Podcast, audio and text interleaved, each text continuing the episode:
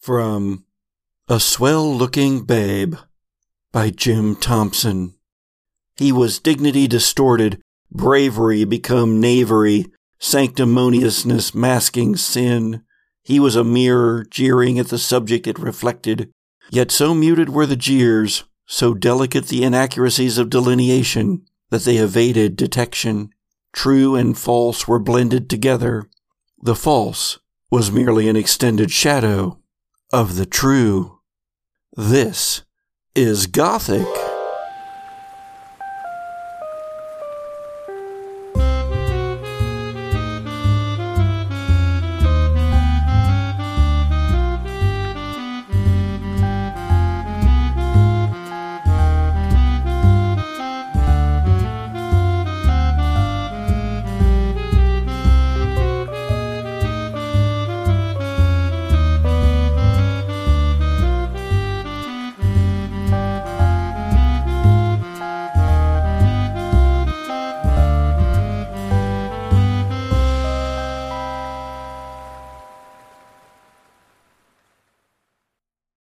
4 of the Gothic Podcast may contain sensitive material not suitable for all listeners. Listener discretion is advised. A car splashes through the puddle up ahead of me, turns the corner, and heads down the street my direction. I tense. Could it be? I give it a side eye glance as it passes by. Not Ivycore definitely not Ivycore. What's got me so spooked about this place, about this company? I don't know. I'm just trying to get home again, walking down from the heights, through the damp streets, this god-forsaken city, the muted street lamps, that yellow light filtered through the misty rain. All the sounds I hear just keep making me tense up. So I go to shut them out like I normally do and grab my headphones. As I'm thinking about it, I close the sound out. I don't hear the cars. I don't hear the drips of drops hanging off of the eaves into the street. Everything seems to go oddly quiet. I settle with that moment and I just continue my walk. Just gotta get back to my flat. Along the way, no other cars take notice of me. No motorcycles, no vans, nothing with that logo. Just a nice, easy walk home. As soon as I get in the door, I close it. And sound seems to suddenly swell around me. It's still the quiet of my sanctuary, but now I can focus in on the sounds of the streets outside, vehicles passing by, a neighbor yelling here and there. Home. At least what I know of it now. And for a moment, there's a small remembrance. Someone else. Another voice in my head. Is this just another Ivycore thing? Is this linked to the powers that I have? Hello? I call out into the darkness of my flat. Are you still there? I don't know what's going on. And if you are, can you help me with some answers? But I get no reply. So I start thinking about these powers that I have, and also my friends, it seems. I wonder if they hear the voices too. I should ask them soon. Not just about the voices, but about the powers, too. Are they as scared as I am of their own powers? I trust them. I know that together we can we can do some interesting things. But honestly, I really don't know what we're up against with this Ivycore. Recording beardy here, beardy. hey there, Sojourners, and welcome back to the dark and gloomy and always depressing Gothic podcast. Dun, dun, dun. We've been playing City of Mist this season badly, and yet we've been having a fair bit of fun with it. Uh, let us know what you think and how we've been doing it wrong on all of our social media. But these days, particularly um how do we have people What's contact What's the us? I opposite guess of Twitter? Instagram, maybe. Instagram? Yeah, Instagram's the most stable social media anymore. I generally see it on Facebook. Discord. Discord. We have a Discord. We we have a Discord. Definitely come to our Discord. We also have a presence on Mastodon at the Gothic Podcast Probably. dot dice camp. We're at Dice Camp on. Uh, We know we know exactly what all of our social medias are. Definitely. I don't even really understand Mastodon, but I like it better than Twitter. I mean, that's not hard. Yeah, and we are on Twitter, so uh, we've been doing a bit of interaction on Twitter here lately, whether we want to or not. so uh, there's all of that, and then of course there is our Patreon.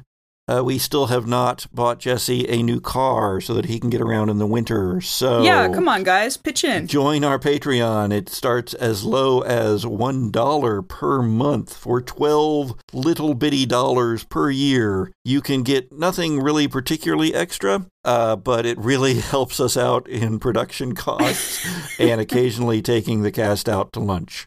We haven't had lunch. We've only had a beer. Well, last we didn't not have like- enough people join our Patreon. I could only afford to get you a beer last time instead of all of lunch. I'm like the you guys are getting lunch beam. Well, shall we jump right into it? Because there's a lot of things happening when last we left our rifts in this city of mists. Baz is traumatized, and I am too.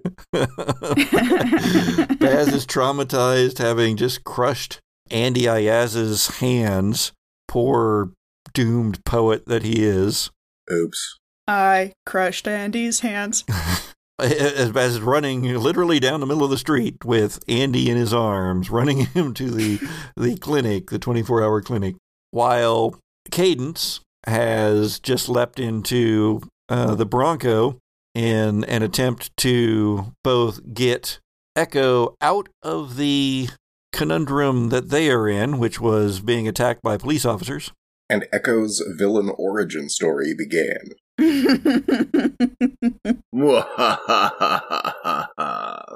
when Echo uh, charmed the police officers into attacking a nearby desiccated one instead.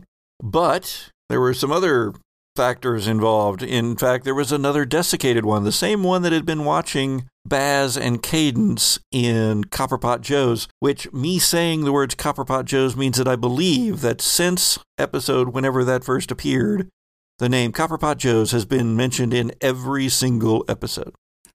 and where did you come from? Where did you go? Where did, Where you, did come you come from? from, Copperpot Joe? Joe's.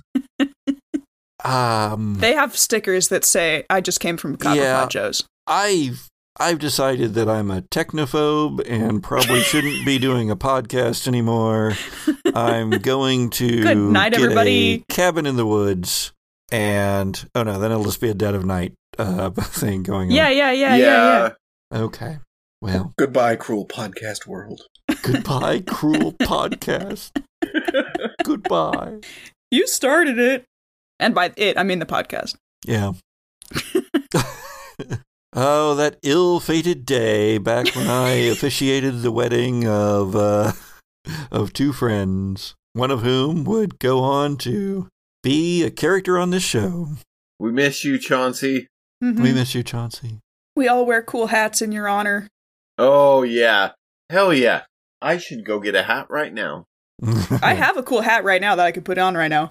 Before Echo is able to get to the Bronco, nice, nice, nice hat that you're balancing totally on top of your headphones. on my headset. Before Echo is able to get to the Bronco and safety, a desiccated one on a motorcycle, the same one who had been watching Baz and Cadence earlier at Copperpot Joe's, zooms up and snags up Echo, throwing them over the gas tank of this low, sleek, long, neon lit Art Deco motorcycle that, that it is riding. No! And that's what Cadence hears as Echo is swept off into the night. Let's start there. What do you do, Cadence. Pursue. We in a car chase, baby, and I'm doing the chasing. Car chase scene. I'll take Pursue for 500, Alex. I would love to see you put on some Baby Driver music at this point. we don't have the rights to that. uh, this is true, but okay, Baby Driver esque music from the 1930s. Gotcha. All right. Well, what does this look like, Cadence, as you leap into the Bronco and take off after Echo? Uh, yeah, I think it looks like I hear the I hear the roar of the motor. I hear Echo yell. I see the motorcycle take off. I should be monologuing this, shouldn't I? I heard the roar of the engine, and then Echo's scream. And just as I turned around, a flash of the the flash of the blue underlighting beneath the chassis of the motorcycle. Instinctively, my hands locked around the uh, around the wheel. I gun the engine. I've hit one of these things before, and I can do it again. Punch the gas. We were off. The motorcycle speeds through the crowd that is gathered, um, well, scattering and gathered around the uh, fight between the police officers, guns firing everywhere, flashes in the night, the crack of the gunshots echoing off the uh, street walls here.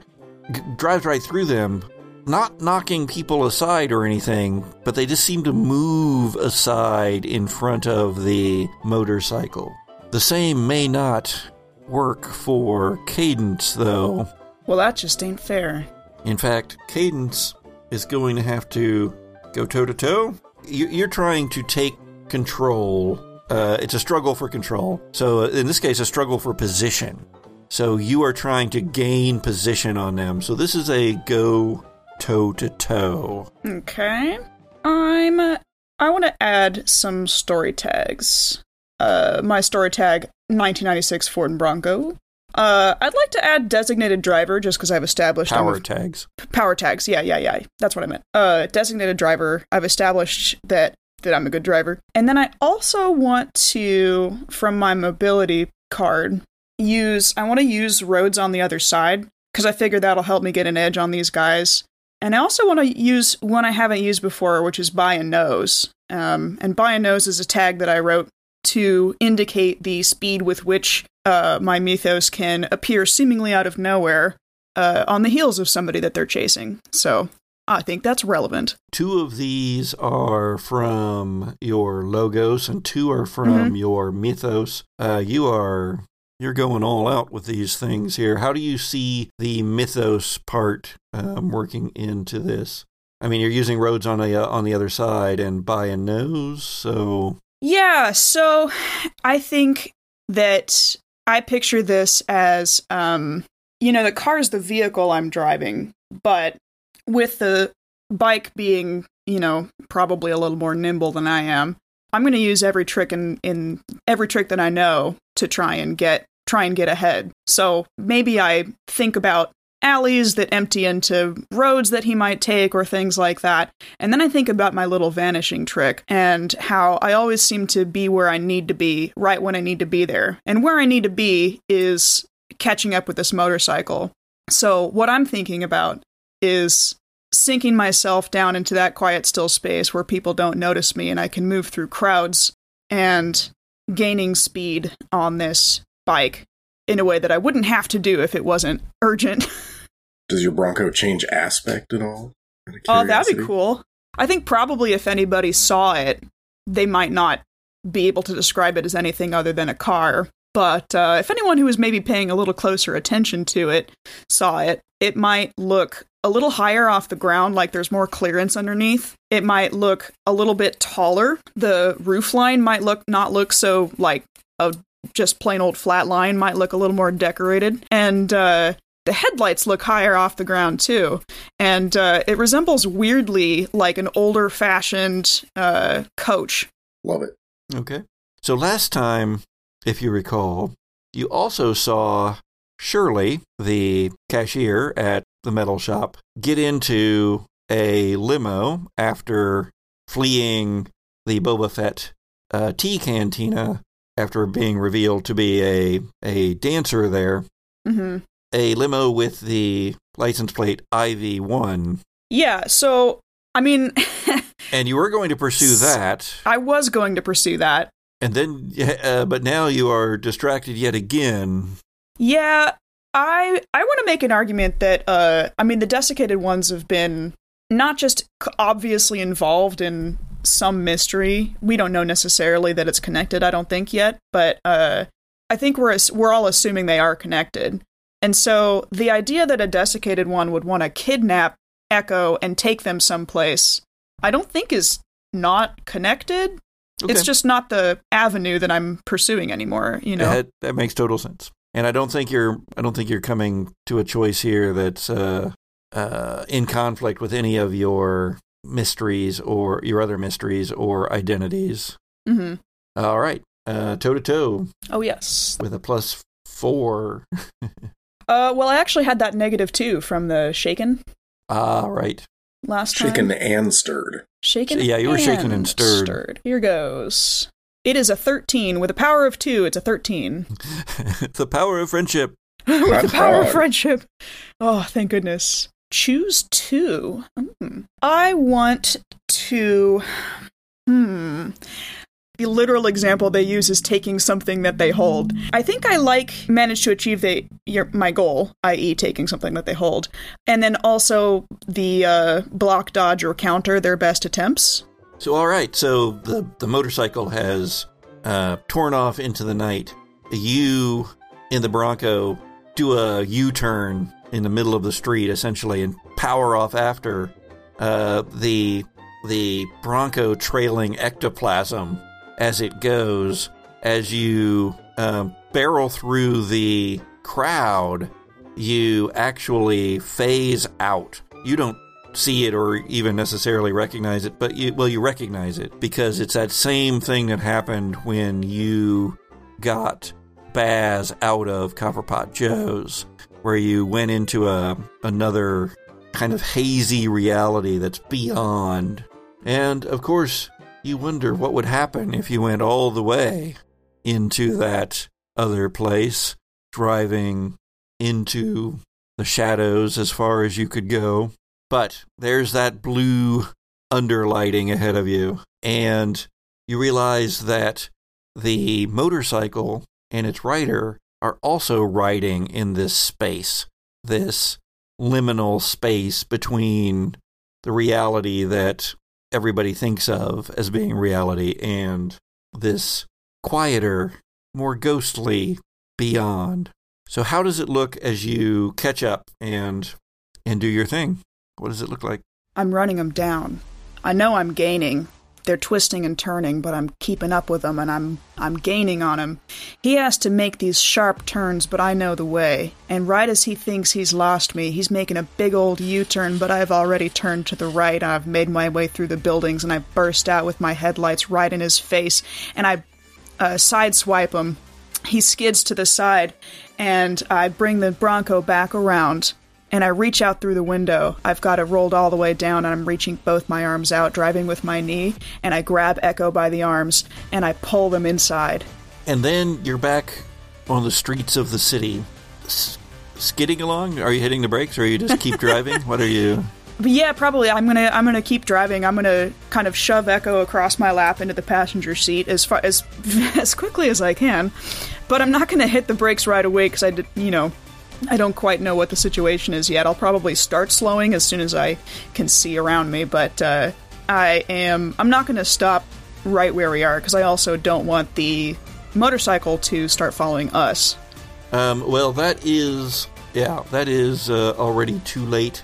Okay. The motorcycle has skidded its back tire around. You can see in the uh, in the road behind you, in a street lamp, you can see as this this motorcycle just does this um, 180 and leaves this trail of smoke and uh, rubber on the on the road on the street In the night, in the night. in the dark. and then it does pursue and f- coming up fast. This is that this is that scene in Sin City where you got the cars that are going far too fast. There's no way that it could happen because it's all CGI, and um, and it's just we get that zoom in on it, and it's coming forward, and uh, you recognize because you've all visited. Um, actually, you probably haven't. Never mind. Nobody would have visited Baz at his home.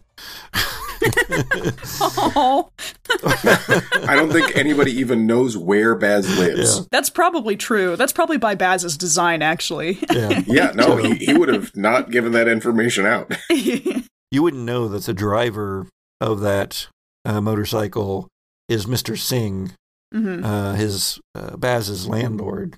That's true, and I I don't actually know if I even got a good look at him because because because I was trying to pull a semi smooth exit.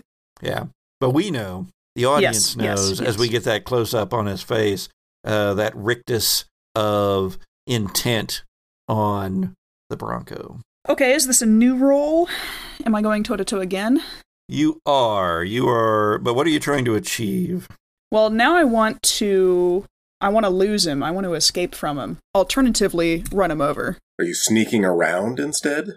I still think it's a struggle for control, um, Okay. a struggle for taking position. Uh, because here, you know, sneak around is technically when you use your abilities to act secretly or deceptively, and that's not happening here. Mm-hmm. Mm-hmm. Uh, take the risk might uh, might be, but I, I just I, I think that it's go toe to toe. I think it's uh, you're trying to take something from them, which is the position. They do use uh, drive through a marketplace as one of the examples for take the risk. That's pretty right. funny. Um, uh, but but yeah, we can go toe to toe again if it's it's about uh, achieving positioning. Well, I would say that take the risk would work if you're going to try to do something particularly daring or outright stupid or risky in order to Yeah. get away from him. Well, now that I'm thinking about it, I I hmm, I might actually want to run him over again. I mean, again, I mean like run this one over because this one's shown up twice now, and it's somehow tailing us, and I don't want it to keep following. You know. So, what do you want to do? Let me look at the map of the city and see if there's like inspiration there. You could also try to pick up Baz as he's running down the street somewhere a few blocks away. Yeah, I also don't want to lead this motorcycle guy towards Baz though. I'm trying to think if there's anywhere that I could like allure him to the end of a dock and then move all of a sudden, thereby making him shoot over the edge of the dock into the ocean or something like that. Sure. Why I not? love that. Daring, risky, and outright stupid, so go for it. That's a definite take the risk. All right. So we're still in a car chase, so I feel like I can and should still add my vehicle and designate a driver. This time, I think I want all eyes on me also, which probably would also trigger my weakness in the crosshairs. That if this doesn't work, I was thinking more like the weakness that might be triggered here is an older model okay, that makes sense. Let's do that. because you're not so much driving on the other side for this one. You're you're doing more of your regular driving. So. Yeah, yeah, yeah, yeah. Do, do, do, do, do. Is there another one that I could use? Could I throw performance in there to keep this guy's interest as like a goading measure? Like, ooh, you can't catch me. I'm going to Keep- the end yeah, this dock. keep his Oh eyes on you rather than. Uh, well, no, that's the all eyes on me. Yeah, so all eyes on me is I want this guy to be uh not paying attention to his surroundings. I want him to be focused on I'd say all eyes on me or performance, but I'm or performance, but not both. Yeah, I don't think both probably. But I would say that concentrating on all of this, that it has gotten rid of the shaken part from your earlier experience. Oh, totally gotten rid of it. Well, Or would I just go down to one? Is she just shaken, not stirred? yeah, yeah. Only shaken, no stirred. I, I was doing those wrong last time, and I'm still trying to do them wrong because Hmm. you. Uh, you can use change the sorry. You can use change the game to uh, give or reduce a status one tier per point of juice. Um, sure. So and we did that wrong last time because I just told Echo that they'd gotten over it. Well, they can narratively expire. Also, rule of cool. Well, that's also true, but uh, the, you were pretty shaken and stirred, so let me uncheck all of these because okay. So yes, I would like to use change the game to reduce my shaken, which I think makes sense because I'm driving, which I'm very like used to, and that's like a big part of like my personality. So I think it makes sense that I would kind of calm down. Tags would you like to add to this roll? I don't know. Change. Now, what I was thinking was that you have just, you know, done some of your mythosy stuff, but I'm not sure there's anything there that really applies. No. You're putting on. Oh, here's maybe where you could put on a performance that you are that Yeah. you are performing. You're you're putting on the show, even if you don't really feel it inside. You know when like you're really upset, but you're like, I have to focus on driving right now, and you like tamp it down. Like that's kind of what I'm doing. Could you uh, argue? I mean, I know I'm the MC, and I should probably be arguing against it, but could you argue for uh, verbal judo if you like talk to yourself right now as you're driving? Uh, maybe. Trash talking myself. Ver- verbal judo is the name of the. I was looking at TV tropes when I made this character because I was having trouble coming up with power tags for myself, and so verbal judo, judo is the name of a TV trope. of course, Echo could throw in help. Echo has one help point on you, so it could just automatically, um, right there, could use it to reduce your shaken and stirred status to shaken one. Yeah, and I'm looking for other moves, but ultimately, I think uh, the help would be great. Yeah, for the help points, you can't use anything else with those. You just use them like juice. So I would gladly use a juice to beef Caden. You Okay. can just give her a status of focused or something. Well, you can use that juice to um, lower a status by one. So I would just use it to So wait, reduce the shaken by one. Echo's Echo giving me a help point. Let me get this straight. Echo uses one help point for me, and that reduces one status, and then I can use change the game to reduce my other level of that status Yeah, and get rid of it entirely. right. That's what we're doing. That's how it would work. Yeah. Okay. So okay. Echo would do something, talk to you or something to narratively make this help thing come together. And then what would the mechanical effect would be that your shaken and stirred would reduce by one tier, To just making it shaken one. Okay. Or maybe even stirred one, whichever one you like. but what do you do, uh, Echo, to. Well, you just got yanked into. you just got yanked into the Bronco off. A, first, you got uh, thrown onto this uh, motorcycle. You're zooming along, and then you're in this weird, like ghostly space. And then suddenly there's Cadence's hand and grabbing your arm and pulling you into the Bronco. And then you see that she's really messed up, though. She's like gripping the, the steering wheel and freaking out a little bit. And on top of that, I'm fighting hiccups. Hold on. ah, the podcaster's no, the nemesis. curse of the podcaster. I know. Um. Oh, I want to think of a cool way to do this, but I think I've been burnt out on a lot of actions lately. Well, no, this is pure narrative. I mean, remember, this is a narrative podcast. You can just say stuff. Um, on a podcast, you can just say stuff. you can just Wow. say stuff on a podcast. Amazing. I mean, so many people do. As none of us say anything on a podcast. I know. Podcast called Dead Air, where you just listen to people kind Oh, of yeah. shuffle around and take sips of water and That would be a good uh, good name for us, though. Dead air, Very ASMR. desiccated air. Oh wow. Um. Okay.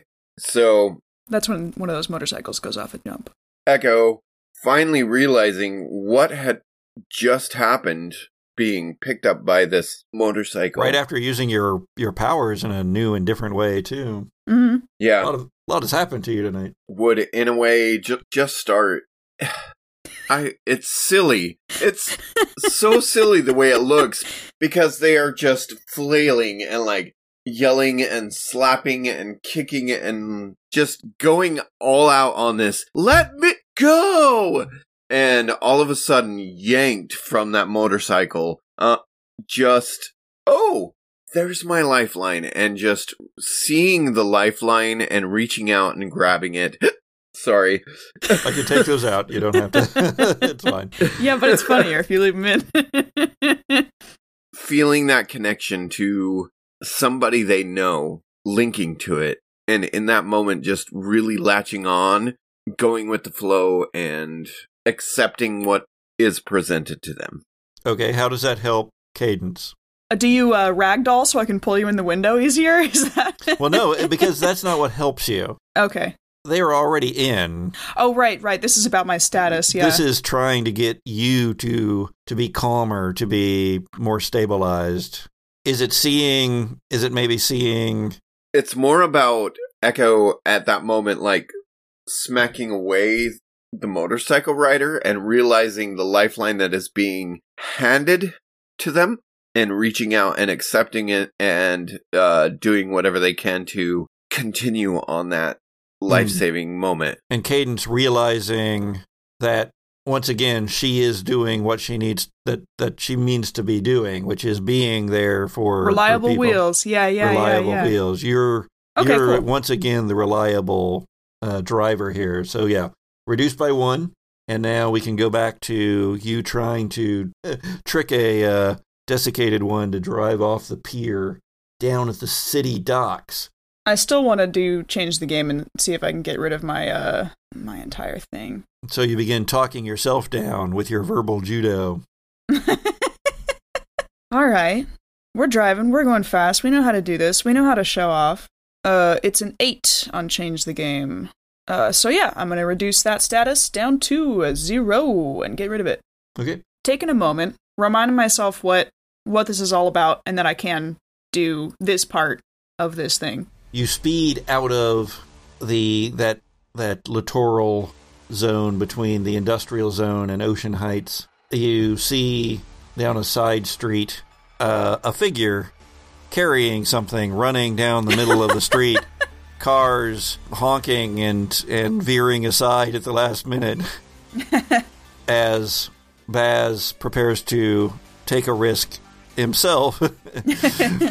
and then you are down uh, at the docks, the warehouses flashing by on either side, the huge cranes looming in the fogs of the city's ever present mist, backlit by fluorescent street lamps.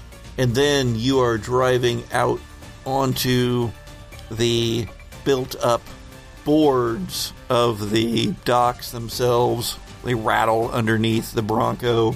The Bronco belches out a cloud of uh, exhaust, and the transmission grinds. But you're headed toward the very end of this long dock. It's now extending out into the water. Uh, you can you can't see it, but you can feel the water on either side. Its own darkness out there, uh, depths that have been dredged for the ships that come in here, but perhaps going even deeper than that until there are things down there best perhaps not disturbed. Uh, and what I want to do for the actual kind of bait and switch move is suddenly halt the car as quickly as I can and throw it into reverse, and I'm going to swerve around the oncoming motorcycle back the way we came so that the motorcycle, continuing its forward motion, uh, goes off the end of the dock. And I'm going to try to time this so I'm as close to the end of the dock as possible. Rolling the 180 on it. I'm not even I'm not even turning the car around. I'm just stopping and then reversing. You have a power currently of 2 with 'cause I this. have a. However, Tag. there is a problem because you may recall that the desiccated one, when on the motorcycle, comes with Motorcycle Stunts 2. Oh God. So that's going to balance out your plus two power here. Um. Okay. So this will be a flat check Just a flat check. Oh boy. Here we go.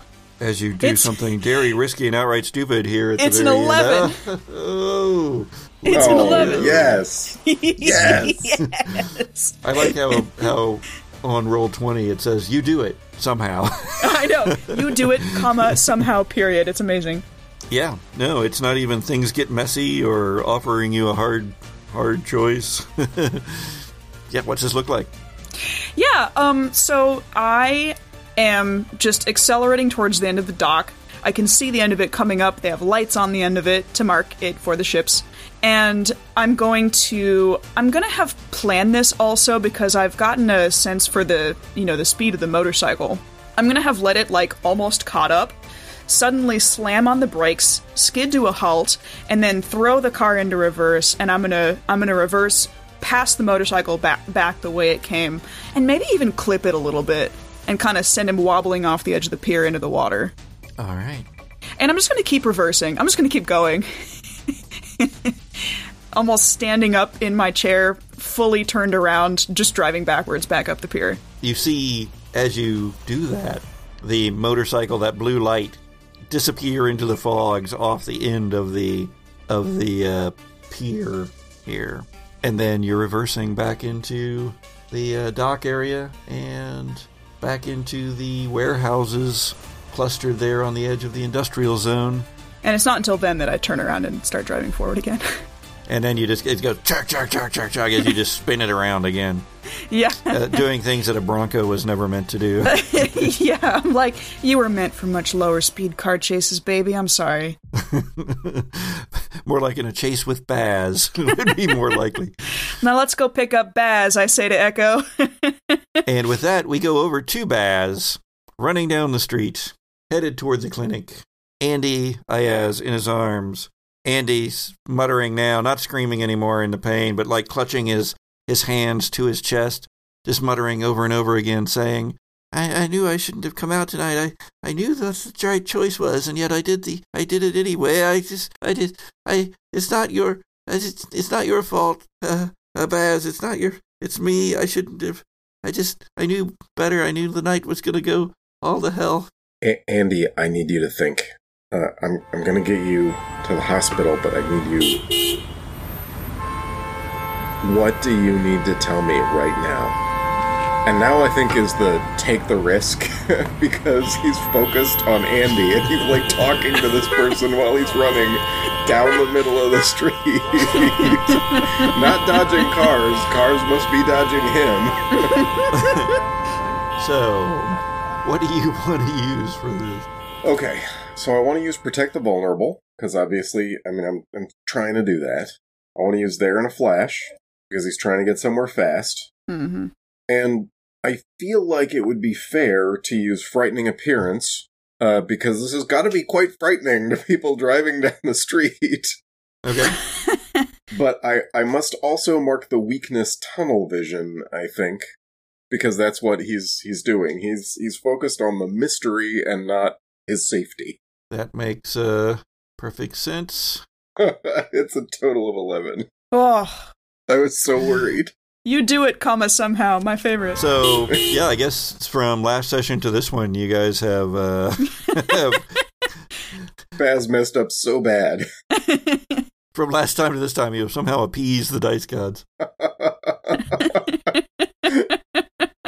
Cars are like zooming around you. You just push one aside at one point.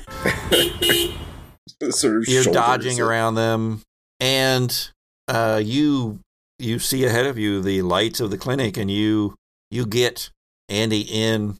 But you you asked him what? Uh, so I asked him, uh, A- Andy, what do you need to tell me right now? It's all become so clear. I I I can see all the choices that should have been made and how they were all made wrong. And I don't know. It's starting to fade again. But ah, yeah, it's the key. the The key to everything is raffle. Oh! And he says, thanks, Andy. And, like, puts Andy in a wheelchair and wheels Andy into the clinic. Uh, That's what Baz would say, but I'd like pay you good money to have right at that moment said, "Surely not." well, I mean, we can back up. yeah, but is it what Baz would say? It's what Erik would say. I don't think it's Oh what Baz God. would say. and so yeah, you you get him in, you get him into a wheelchair and and wheel him in, and then and then well, Cadence and Echo, arrive. Just squeal screeches up in what I imagine is the, you know, ambulance drive through bay area there. yeah, and uh um Baz Baz would jump in the back since the passenger seat is occupied. Uh open the door, whisk himself in and say, "Guys, uh Shirley's the key. Sh- what? Shirley? Shirley's the key." Surely not. No, she is. Oh my god. Ugh. well, I was going to call this episode um, while you were sleeping, but um, I may end up calling it Surely Not after all. Surely not. we're, we're trying to get that for you, Patrick. No, what? Like, seriously, though. Okay, no, seriously, though. We all know her name is not. It's not that funny anymore. What did Annie tell you? He said the key I'll start driving. To everything is raffle. And that's Shirley. But oh, oh, Baz. Um, you know when you, when we ran out of the the tea shop, Echo. We were at a tea shop. Sorry, and uh, we were talking to Andy. He had a lot of weird apocalypse. Oh my god, we got so much to catch you up on.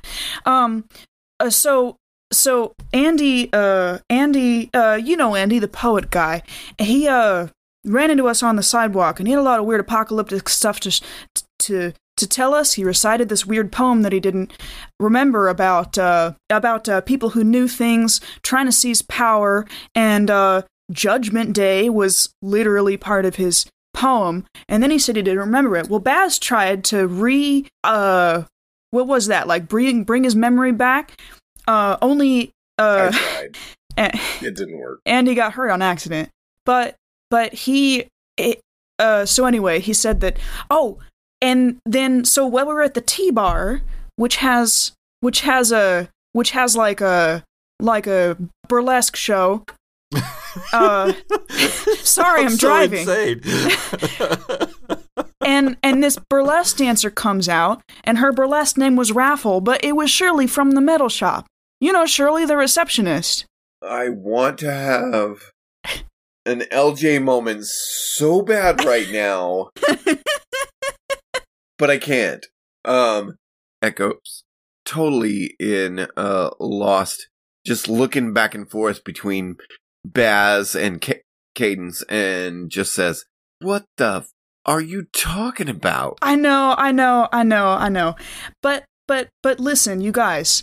Baz, after you ran off to take Andy to the hospital, I saw her getting into a limo and this like big guy was like holding the door for her. Like a big like if you drew like a cartoon bodyguard, like a big guy in like a fancy suit, like a big brute, you know, uh, uh scarred knuckles, all that kind of stuff. Holding the door for her. And you know what the license plate said? What what did it say? Ivy one. Ivy I Ivy Corp? Like Well, it just didn't say the letters corp I part. and V and one. No, no, no. I V Y and then the number No, one. It, meant Ivy Corp. Uh, well, I yeah. I mean, yeah. Uh, yeah. which way did they go? Can we catch them? Well, I mean, I don't know because then Echo was getting dogpiled by cops. What the hell was going on down there, Echo? And there were like two of those zombie guys, and like one of them chased us down to the docks, and I made him go into the ocean, and like it was this Um, crazy. Yeah, yep. Does anybody know Kelly? I guess they do shipments. Kelly, the shipment guy. Ke- Kelly O'Brien is the Kelly dead guy. O'Brien, the shipment guy. Yeah, The shipment were guy who delivered a he- shipment to the metal shop like two days ago. Well, he's- They were he's the dead this now. morning. That was this morning? Oh my god, it feels like two days ago. they were the victim, and um, Kelly's not Kelly anymore. Oh man. Who's Kelly now? If I said red eyes, would you understand? Oh my god. I I, I get it. And I'm So- not talking about stoned. I'm talking about those desiccated mofos. Okay, yeah, well, I figured that those defi- if anyone dies, do they become that? Oh man, I hope not. We may have to assume that's might what be happening. All right, neither of y'all die. You hear me? Uh. I don't want to fight your desiccated corpse, and definitely not your desiccated corpse, Baz. Uh, I'll- I'll no, but Cadence. seriously, Where's Andy now? he, he's in the hospital. They'll take care of him. He said that raffle is the key, so we we gotta find Shirley. I think we should find a way to secure Andy. you want me to drive back to the hospital? I think away from here is a good thing wherever which direction He- we're going. he- He needs help. and like medical help, not like I I heard him. yeah, yeah, ma- man. It wa- that was an accident, yo. Wait, what? Well, he's where he needs to be. He, his hands are broken. He needs help. Yeah, it was part of the uh, you know, bring it back as uh memory and stuff. But but but listen, it sounds like it it it kind of worked though. Well, that's not important. He's he's where he needs to be. He's getting help. We need to find Shirley. Those trails are now cold, though, given what you all did otherwise. So all that you find is really left for you to do at the moment is go back to your homes and go to sleep and try to get some rest before you pursue the clues further. And so you do. You go back to your places. What what are your individual apartments, houses, lofts look like again? Remind us. Cadence. What does Cadence go home to? Yeah, now your new place that you just moved into not long ago. It is relative it's like walking distance from the metal shop, which means that it's probably on the very outskirts of the uh, industrial district. So what I'm picturing is one of those apartments that was formerly a you know a warehouse or some kind of production building that's been converted into apartments. It's got exposed brick walls. It's got high ceilings with the exposed uh, venting or uh, you know HVAC stuff up above. It's uh, its windows are tall, but in a way that's meant to be utilitarian to let in a lot of light in a you know kind of factory setting. So they're they're tall, but they're not like gorgeous. And um, Cadence doesn't have an awful lot of furniture, but she does have a lot of equipment, and so it's kind of neatly. Ne- neatly neatly uh you know stored along the wall she's got a couple of bookshelves she's got a music stand she's got a actually i don't think she has a couch probably she's definitely got a chair Um, Echo's place is a little bit further south on the industrial side, still kind of near the docks, but like total borderland like. Uh, just some ramshackle apartments, something that's been left over for a, a long time now. It's a loft, and Echo has found a way to access like unused portions of the apartment complex themselves, but that's where they head back to. There's there's always a place of comfort. Sits back in a comfortable chair, puts the headphones on, and just ruminates about the progressions of the day. Baz, uh, do you even go to your apartment anymore or go to your enclave? I kind of see Cadence dropping Echo off at their place and then doubling back. And Baz doesn't want to take Cadence too far out of her way, and he has her has her drop him off at uh, one of the bridges, probably kind of the middle bridge. That's Ivy Corp. Oh, you're having me drop you off right in front of Ivy Corp? My man, I don't think so. I'm gonna drive you all the way home. You done enough running for tonight. Uh, it, it's okay, Cadence. Just drop me off at the bridge. It's it's far enough away. That's not All where I'm going. And he crosses the bridge, and when he gets to the other side of the bridge, instead of turning left as he would usually do, because his uh, garret apartment is in a meatpacking district, he keeps going north, and he walks until he reaches the library, kind of uh, around the arboretum, and loops around to the library, and, and his feet just take him there. It's almost instinct. And looking at it, he just knows that he doesn't even have to pick the lock anymore. The back door that he usually goes through is open. And he circles around to it and he opens the door. And instead of rows and rows of books, he sees rows and rows of pews. And at the end of the aisle, this massive stained glass window with a rose in the middle. And you all three go to your rest. But not in a dying way because we agreed no dying.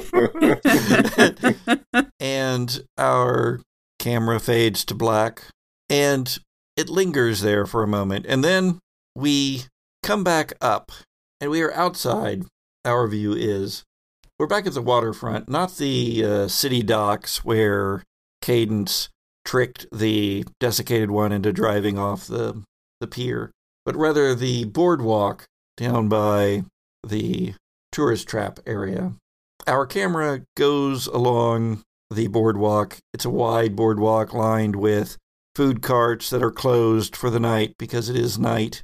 The mist has become a light rain, and no one is out here. In some of the shadowed corners, we see deals being done a figure here, a figure there, doing whatever it is that they are doing in the night. In the dark. But underneath a single flood illuminating a section of the boardwalk, the wooden slats, a bit of the white cap water down below, we see three figures. One has an umbrella, and we zoom in on them, and we see that it is Cadence and Baz Oh. and Echo. They're having a conversation, but it's not Cadence and Baz and Echo who are having the conversation. It is Dr. Grace, LJ, and, well, Sloshy. Slashy! Oh my god. No wonder Cadence hasn't got any sleep in the last two days. You three have managed finally to, for a moment, while the others are sleep, while your hosts are sleeping, to take over the bodies and manage to meet here, almost as if you were drawn to one another. You know everything that your hosts know, plus everything that you three know from all of your history in the book worlds and in uh, the contemporary now. Sojourners, for those of you who these words are not making any sense because you just joined us this season, you have a couple of choices. One, go the hell back and listen to the whole show. It's only like 24 episodes per season. Sheesh. get it. and it's good, Or- and it's good, and it's good. and and it we like to think that it's good. and the other one is you can just skip this part, I guess, if you don't care about if you're the meta part of the show. And Spoiler warning. spoiler warnings. Uh, spoilers are going to come up if you have not listened to the things that happen in what we call the contemporary now. And things are going to be spoiled because now you are finally, at long last, after who knows how long, able to have a conversation among the three of you. Okay, so like I'm totally confused on the plot of what's going on here. I've taken uh, Echo's shoes off and I'm digging my toes into the sand. Well, clearly this uh, Shirley, if that's her real name, is is truly important now. That my question is: Is Shirley the key to just this plot, or is she one of our one of our lost? Have we have we got any? Didn't it feel like there were more presences coming into this world with us? Yeah, uh we tried to grab as many as we could. Uh we need all the help we can get. This Lazarus uh, he yeah, man, he's just got to go. And uh, not to downtrod on anything that came of Shirley, but what about Andy? if we could if we could somehow clarify with him how broad his vision reaches, that might be really helpful. I mean, if nothing else, he's got a little bit of the touch and he's linked in somehow. Now, I get the sense that there are many people, there are many ways through this this veil that is uh, that is obscuring our true sight. I think that I think there may be many of the lost here with us, and maybe many of my people. Oh, you think that they could be also captured in the same way? Because we had a we had a rather short list, I believe, towards the end of um, our last sojourn. M- maybe that's wishful thinking. But of course, we did feel more presences, and goodness knows what Kane's been getting up to, or his people have been getting up to while we've been away. Well, you have to remember, Gracie, that, you know, Sloshy's people, man, I mean, they're enslaved. Yes. Now, Andy can can perhaps pierce the veil, but this person who can pierce the veil said that She's That the surely key is to the key. everything. I think she must be our goal. Well, I look at uh I look at uh LJ as Baz and I'm like, you know who that makes me think of. Oh, damn. We haven't had any we hadn't have any contact from from Haven, but we know she followed us. You felt her Speaking too, of didn't Haven, you? man. Um, I felt Haven. I'm unclear on who Haven is. Am I unclear? Maybe. Uh, I guess you get to roll after all. Roll investigate a mystery. Oh shit! Na, Bone na, dice- na, Bone dice are coming Bone out. dice, bone dice, bone dice. I will remind you before you roll, Jesse.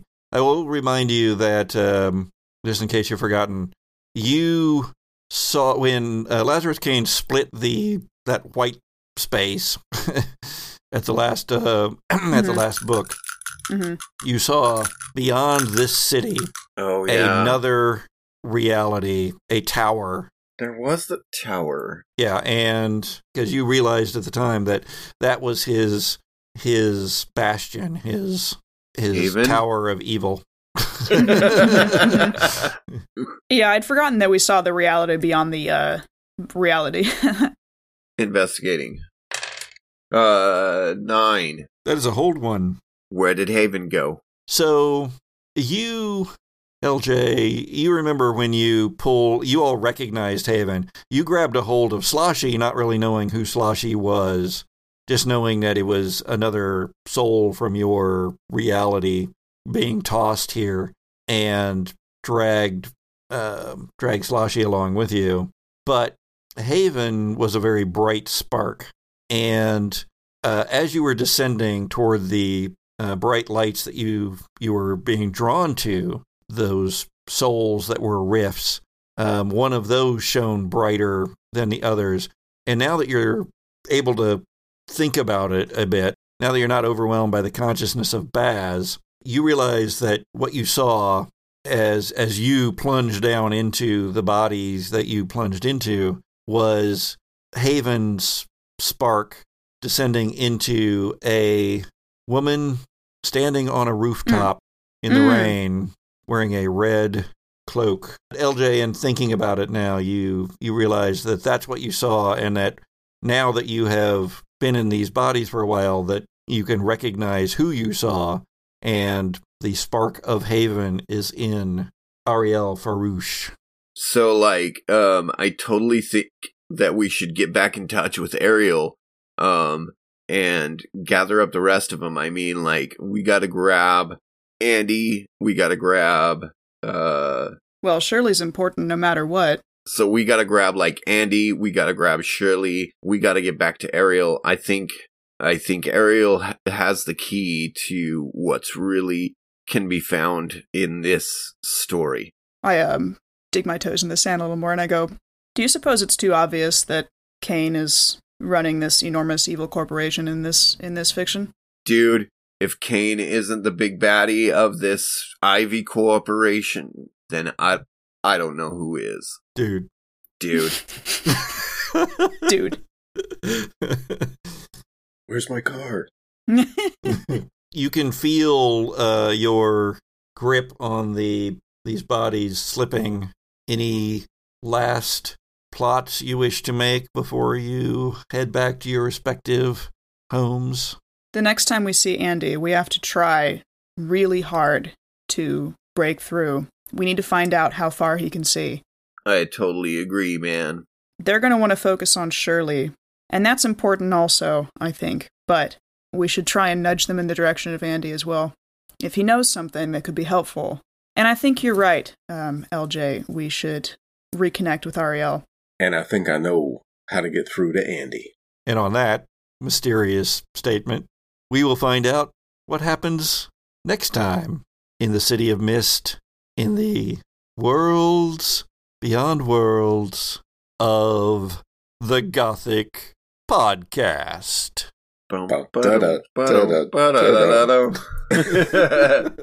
I, I love it.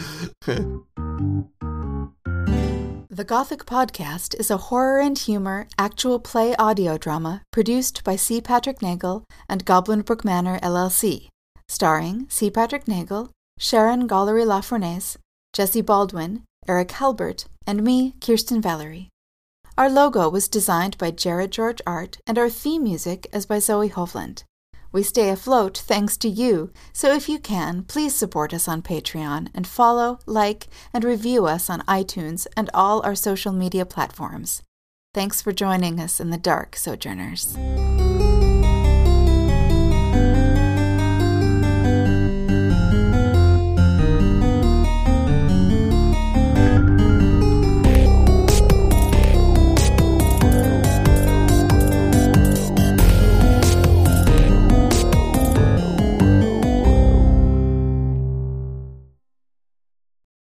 So, what do you want to do? Let me say that without my voice cracking. So, what do you want to do? So, what do you want to do?